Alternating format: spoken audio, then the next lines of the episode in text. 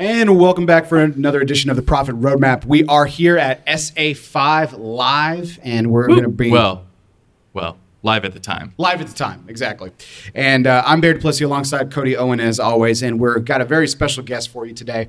Mr. Jeff Harkness is with us, uh, one of our keynote speakers here at SA5. He's a certified financial planner, started contractors consulting group in 1999, and 10 years later, rebranded and expanded with partners Frank Ross and Kevin Kehoe to form Three Point Group. Uh, it's 3PG. And uh, if uh, you guys are Googling it, so Three Point Group works with business owners to create and execute and monitor plans that help businesses and their owners grow smarter, maximize business value, and create wealth. Three Point Group focuses on relationships rather than transactions. We're going to get to that in a minute.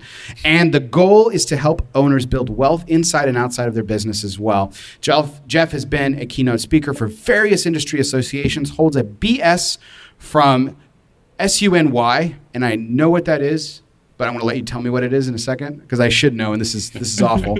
Sure, and sure. Is a member of There's the like Inst- there's an acronym. Yes. Hey, you got to give me credit. I didn't say SUNY. Um, and is a member of the Institute of Business Appraisers. So, first of all, Jeff, uh, to re-jog my memory, SUNY is Yeah, it's a state university in New York. fantastic. Okay. Absolutely. Wonderful. Wonderful.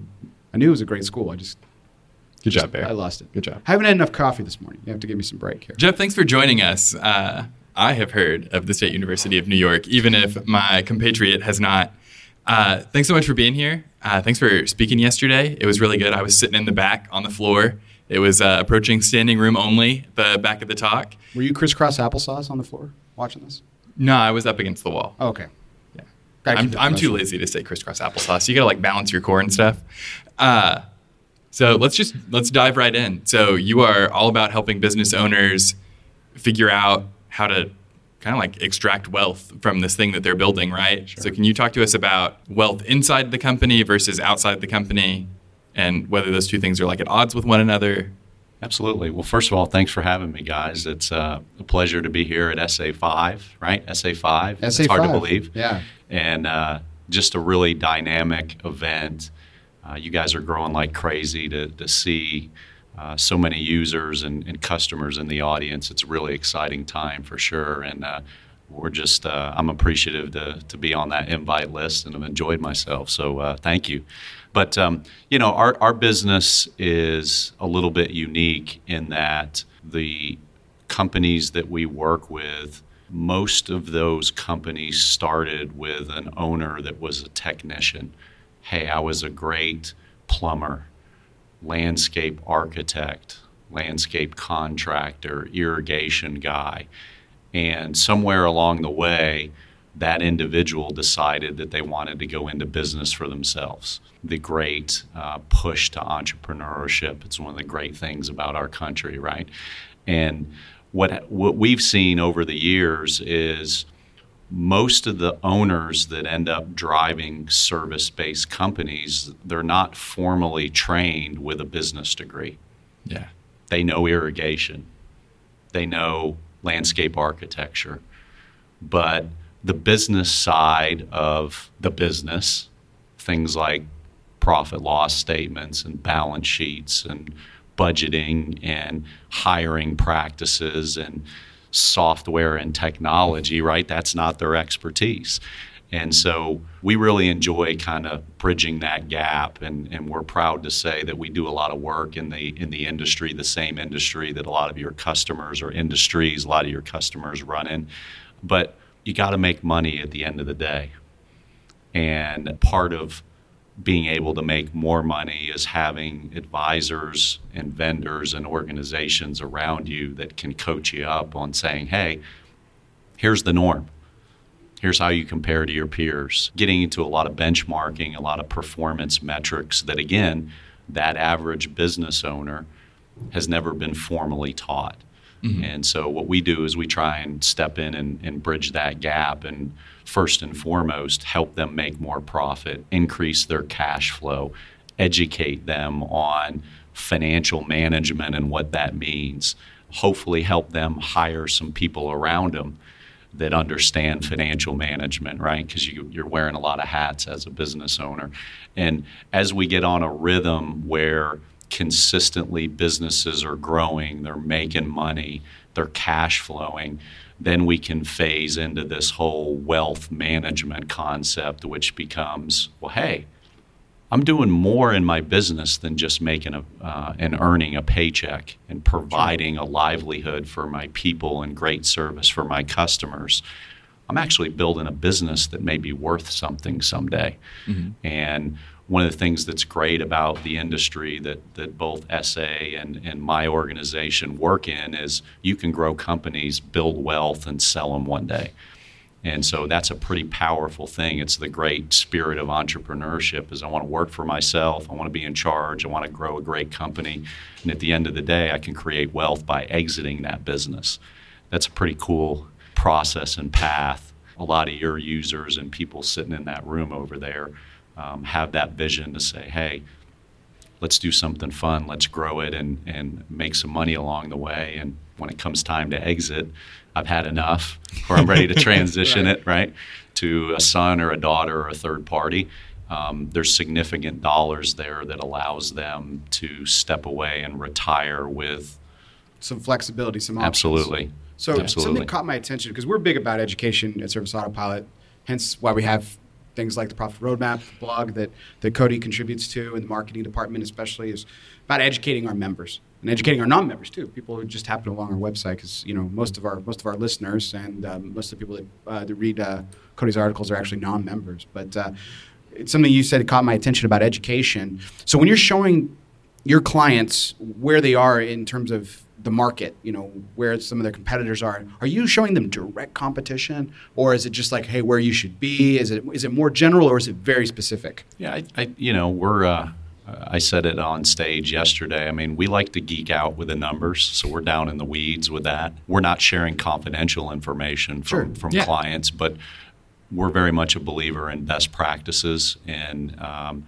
in different metrics that companies should be tracking and paying attention to, uh, and then how those metrics uh, relate to not not only the client but what's top of the table, what's world class, you know, best in class, that sort of concept, and you know, it provides value. You got to keep score, right? Mm-hmm. I mean, everything we do in life, there's some type of scorecard, and our owners need to be able to keep score and and and track things in a manner that you know hopefully allows them to to build a better business. So, keeping score, I'll ask the dumb question here. What's more important, wealth? I'm sure you've got a, some nuance in your answer, but what's more important, wealth inside the business or outside of the business? Well, I, I think um, I think everybody gets in business to start with, not with this concept of I'm going to grow a company and sell it one day. I think people get into business with I got bills to pay. Mm-hmm. And um, so I would say that what's more important to start with is, is wealth inside the business. I got to be able to cash flow. Cash is king. Um, we see all the time, and you guys see it's it's not an easy industry, and it impacts families and it impacts employees and people when people can't go home at night and be excited about where they're working and people can't go home at night and you know feel like they're on a career path that allows them to achieve what they want to achieve financially. Sure. And and that's an obligation from that owner to say, hey, you know, this is a place where you can do that, and we can put you on a path to um, being able to earn the kind of dollars that not only an owner wants, but their people as well inside the business first before we get into this whole concept of, you know, hey, what's my business worth and what's my exit strategy.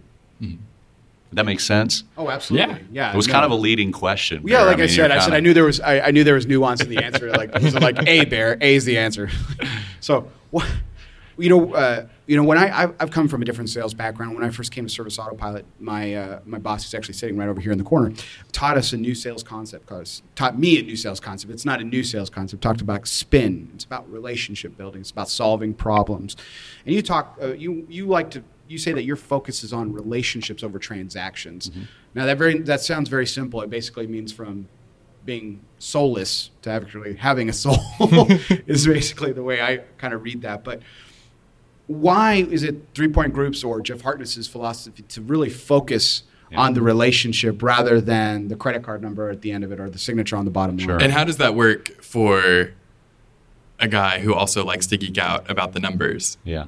Yeah. Where is that tension? So, um, I mean, I would say this. First of all, our, our business model and focus is very much a niche market. So we, we deal in um, a limited number of industries where we want to be experts in those industries. And we're not just out there in our business model saying, hey, we want to work with all types of companies and all types of people. And so what we found is the industries that we've chose to work in, some of the same industries that you guys work in, they're very close knit, tight industries. And it's good business practice to just do things right and show up when you're supposed to show up, execute what you're supposed to execute, because our model is is very much a we want to incubate and grow companies in the in the target mar- markets or niche that we work in, and someday there will be an exit with that business, and so we want to be that advisor and that partner that that works through the entire life cycle of the business. And if you're just stepping in and you're focused in the short term bear about, ask, like, hey, where you a- a, you know, a transaction or hey, I got a good consulting agreement with you guys for the first year. Yeah, that's a good year's contract, but it doesn't encompass the entire business model. And that is let's partner, let's have some fun together, grow an organization, grow a company. And as you get near the point where a transition conceptually makes sense, we want to help transition that business to the next generation, the next owner, et cetera. So it's it's a little more of a, a, a bigger vision than just, hey, how did we do this month? Yeah. How much money did we make this month? Or how many consulting hours did we sell this month? Can you translate that philosophy to how like a lawn care business owner could could implement that same philosophy in their business? Yeah, I think that um, you know we, we we live in a society that is still very much instant gratification and price driven, and I think that if you're in your business and you're providing a really good product at a competitive price, and you do the intangibles better than the competition, do what you say you're going to do, show up on time, communicate, right? More than just, hey, it's about the dollars and cents. I think it translates with people, translates with bus- business owners, it translates with customers because to some degree we, we live in, a, in somewhat of a, a, a society that can be um, superficial at times or um, I have two high school teenagers at home and we love technology. God you guys, you, sir. God bless technology, right? but at the end of the day, isn't it still about people and relationships? So in getting our my my two teenage boys to say, "Hey, it's it's more than just what's happening on your iPhone or Snapchat or Instagram. You got to be able to engage people."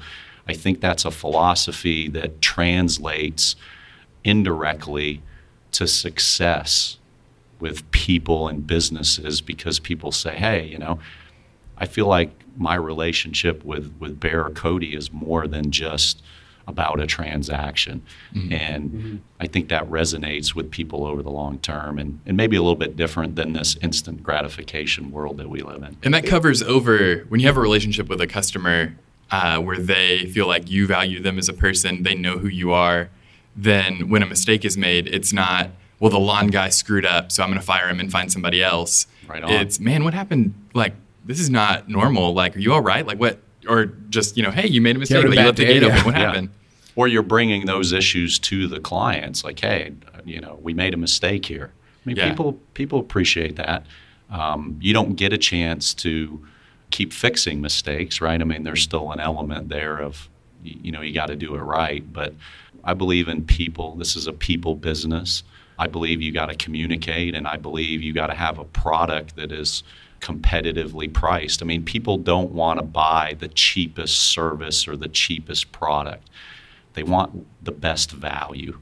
right? Mm-hmm. I want to I, I want to be able to lay down at night and say I feel really good about this relationship or that product or that deal because I feel like I got good value. And by the way, the people that I'm dealing with, I don't feel like there's an angle there where they're trying to take advantage of me, mm-hmm. right?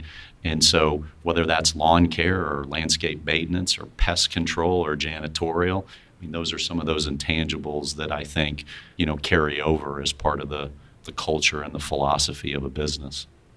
So we're going to put a pin in mistakes here for a second, but I, I think it's uh, you brought up an interesting point in today's society with the instant gratification. You talked about relating to your sons who are constantly on social media and things like that, where communication is a lost art in a lot of ways in today's society. How do you? And it seems like you've embraced those those those modern issues, but you've you've kind of flipped them over. What what's a what's like one thing that you would suggest to your clients that's a main focal point who are who are not extroverted like myself. You know, mm-hmm. they they little they are more introverted. They they don't res- they don't necessarily one-on-one time is not necessarily their forte and they prefer doing more hands-off things like social media advertising and things like that. What what's some advice you would give to those people? Yeah i think the mindset's changed. The, the mindset used to be um, i want to get you on the phone or meet with you face to face people are really busy now.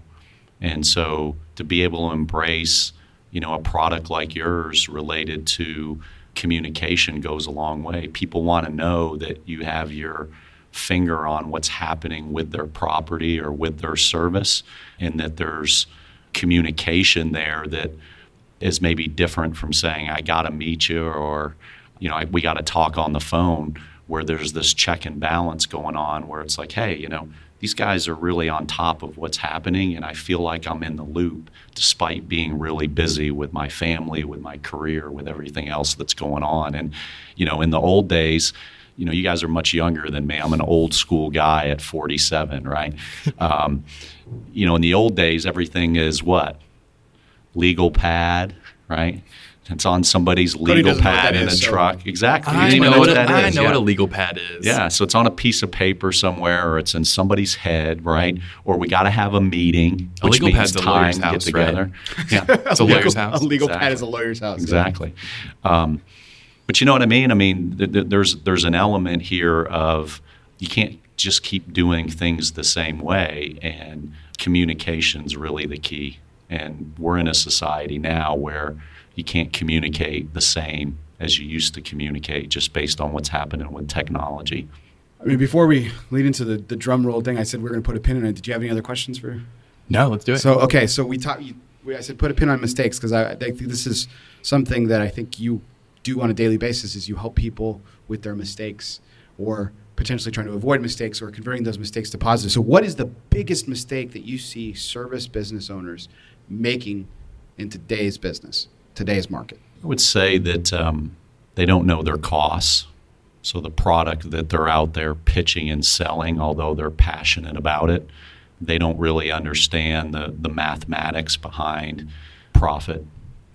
They're not geeking out on the numbers. Yeah, yeah, yeah. And um, and look, I mean, this is what you're saying. Got it. No, I'm not saying that at all. I'm saying that uh, um, you can be a really well-rounded individual, but there's still an element in your profile as a professional or as an owner where you have to understand the price at which you're selling your service or your product versus the cost at which you know it takes to to produce it okay. and, and, again going back to our, our original statement together when we started today is um, most people aren't formally trained to do that mm-hmm. right so it's like hey i was never taught that i was never taught how to do that analysis and so um, it's not complicated it's just it's not taught every day in our yeah. school systems, you know, as an example. So mm-hmm. I would say that. I would say, hey, we're in a we're in a world of what's it going to cost me to go do that work, and um, is there an acceptable amount of profit based on the price that the consumer is willing to pay, or that I want to charge?